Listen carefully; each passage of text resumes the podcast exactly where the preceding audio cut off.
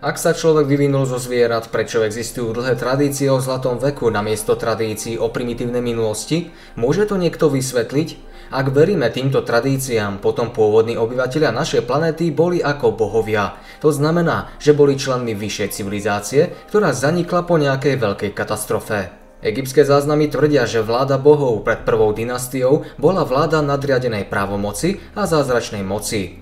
Popol Vuh posvetnej knihy indiánov Queen's v Guatemala sa píše Prvý ľudský rod pred potopou mal všetko poznanie, skúmal štyri časti neba a okrúhly povrch zeme. Legendy sa zvyčajne zakladajú na faktoch. Spomente si na legendu o Troji. Žiadny učenec nepovažoval Homerovú Iliadu alebo Odiseu za históriu. Šlíman tomu však uveril a objavil bájne mesto Troja. V Iliade sa píše o pohári s dobenom perlami, ktorý používal Odysseus. Šlíman našiel 3600 rokov starý pohár v šachte. Griffin Herodotos rozpráva veľkolepý príbeh o vzdialenej krajine, kde Griffini strážili zlatý poklad.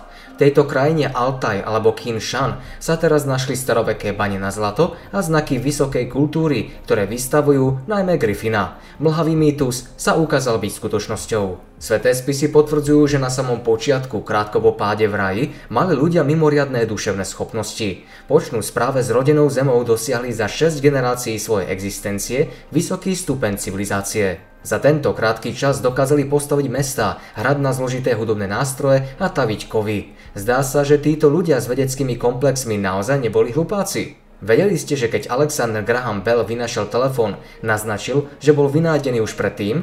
Povedal, staré vynálezy boli znovu vynájdené. A ešte niečo, prekvapí vás, keď zistíte, že takmer všetky spisy starovekých ľudí na celom svete rozprávajú rovnaký príbeh o páde z pôvodného rajského stavu mieru, lásky a šťastia? Nádherný svet bez akéhokoľvek utrpenia. Najstaršie záznamy, ktoré boli kedy objavené, napísali starí sumery Mezopotánii pred viac ako 4000 rokmi.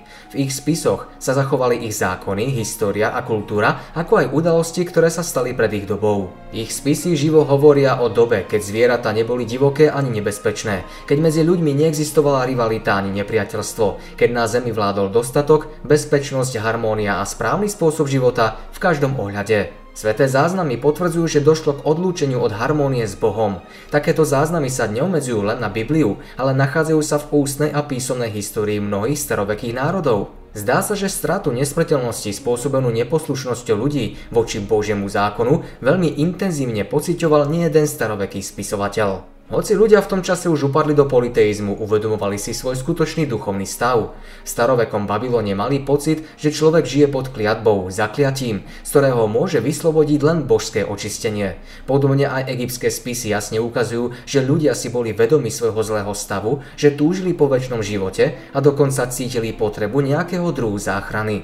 V starovekých spisoch cítiť výkrik lútosti nad udalosťou, o ktorej sme pevne presvedčení, že sa stala. Aký prudko bolestivý pocit pocit a ako živo sa vril do pamäti ľudskej rasy. Podľa niektorých archeológov najstaršie umenie, ktoré ľudská rodina poznala, je označené ako pečať pokušenia. Zobrazuje strom a na každej strane stromu sedí jedna osoba. Za jednou z osôb sa od zeme zdvíha tvar hada, ktorý jej šepká. Sumerská básen narieka, že dievčina jedla to, čo bolo zakázané. Dievčina, matka hriechu, spáchala zlo. Matka hriechu mala bolestnú skúsenosť. Na uväznenie ľudstva zlým hadom sa spomína od Egypta cez Čínu až po Ameriku. Verili v jediného stvoriteľa, bytosti nazývané anieli a vpád a skazenosť človeka spôsobenú lstivosťou satana, predstaveného hadom.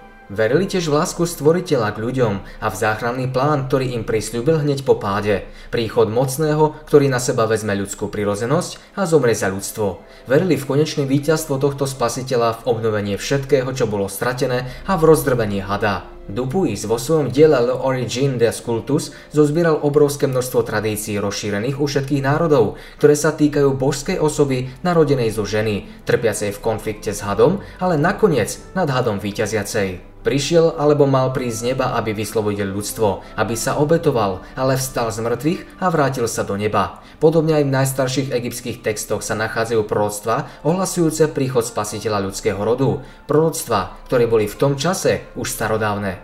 Na pomoc pri pochopení plánu záchrany bola ľudstvu predstavená učebná pomôcka. Stala sa známou ako obetný systém.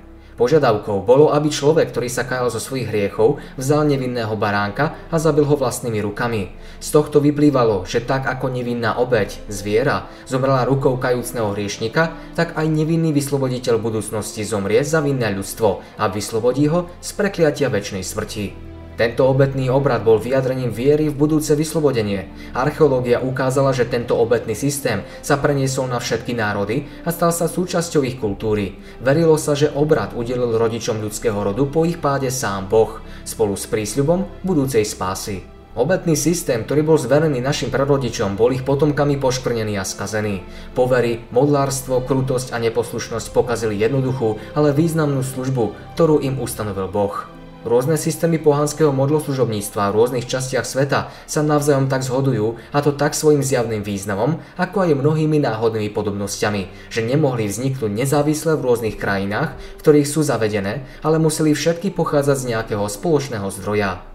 Evolučná teória, podľa ktorej prví ľudia uctívali mnoho bohov a myšlienka jedného boha sa vyvinula neskôr, bola archeológiou do značnej miery vyvrátená. V súčasnosti sa ukazuje, že základom všetkých náboženstiev je monoteizmus, jeden najvyšší boh, a že po roku 2000 pred Kristom sa monoteizmus zvrhol na panteizmus, politeizmus a animizmus. Staroveké písomné svedectvá ako najstarší písomný záznam ľudstva, tabulky z Ebly, ukazujú, že postupom času sa počet bohov skôr zvyšoval, než znižoval. To je v súlade s biblickým tvrdením. Iba neskôršie národy boli politeistické, teda uctievali mnoho bohov. Dá sa dosvedčiť, že rôzne systémy pohanskej mytológie pochádzajú zo spoločného zdroja. Týmto zdrojom je Babylon Mezopotánii v čase Nimroda, krátko pred rokom 2000 pred Kristom. Všimnite si tieto etapy. Všeobecné uctievanie stvoriteľa, ktorý bol nad slnkom, mesiacom a hviezdami, sa postupne zvrhlo na uctievanie samotných nebeských telies.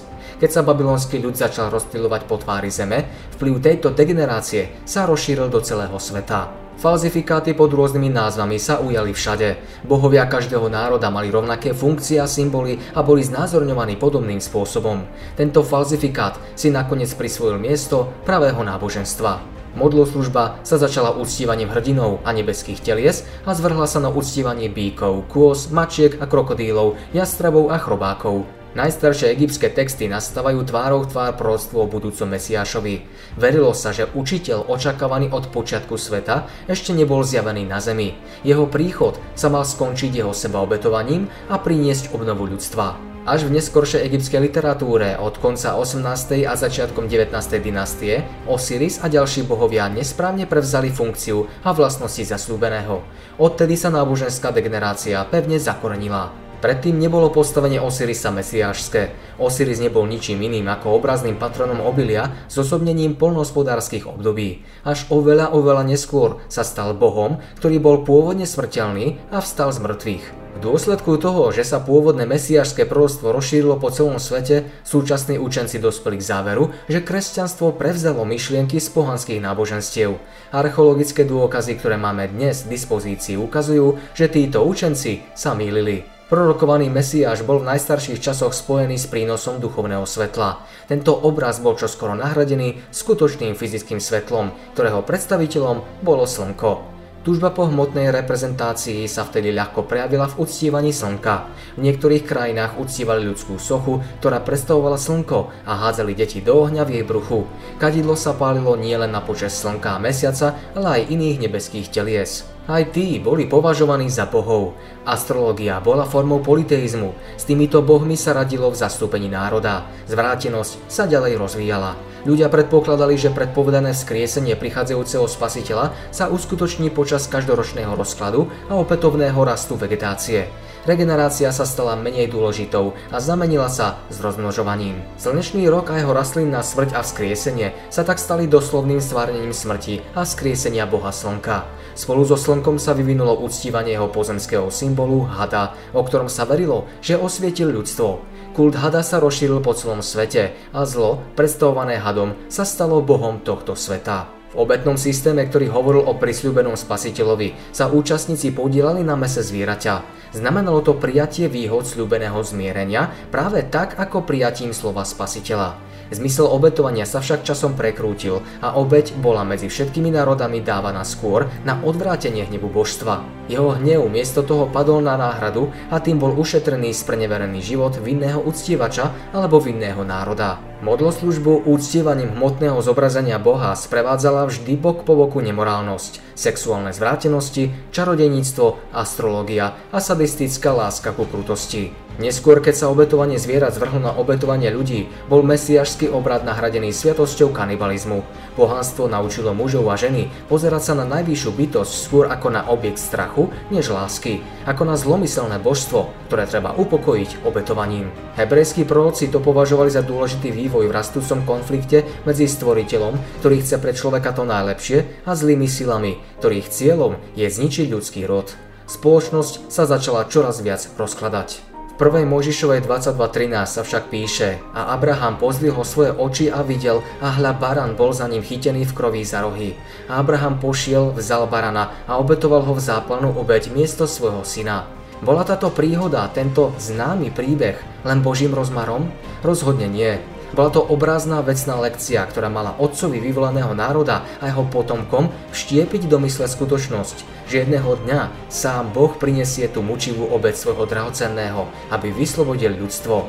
A Abraham vierou očakával budúcnosť, ten čas, ktorý pred viac ako 2000 rokmi už nastal, čas príchodu Syna Božieho, Ježiša Krista, ktorom budú poženané všetky pokolenia zeme. Dnes je deň spasenia, keď ešte smieme k Bohu vyznať prozbu ako žalárnik Pavlovi a Sílasovi. Čo mám robiť, aby som bol spasený? A oni mu odpovedali, ver v Pána Ježiša a budeš spasený ty aj tvoj dom. Amen.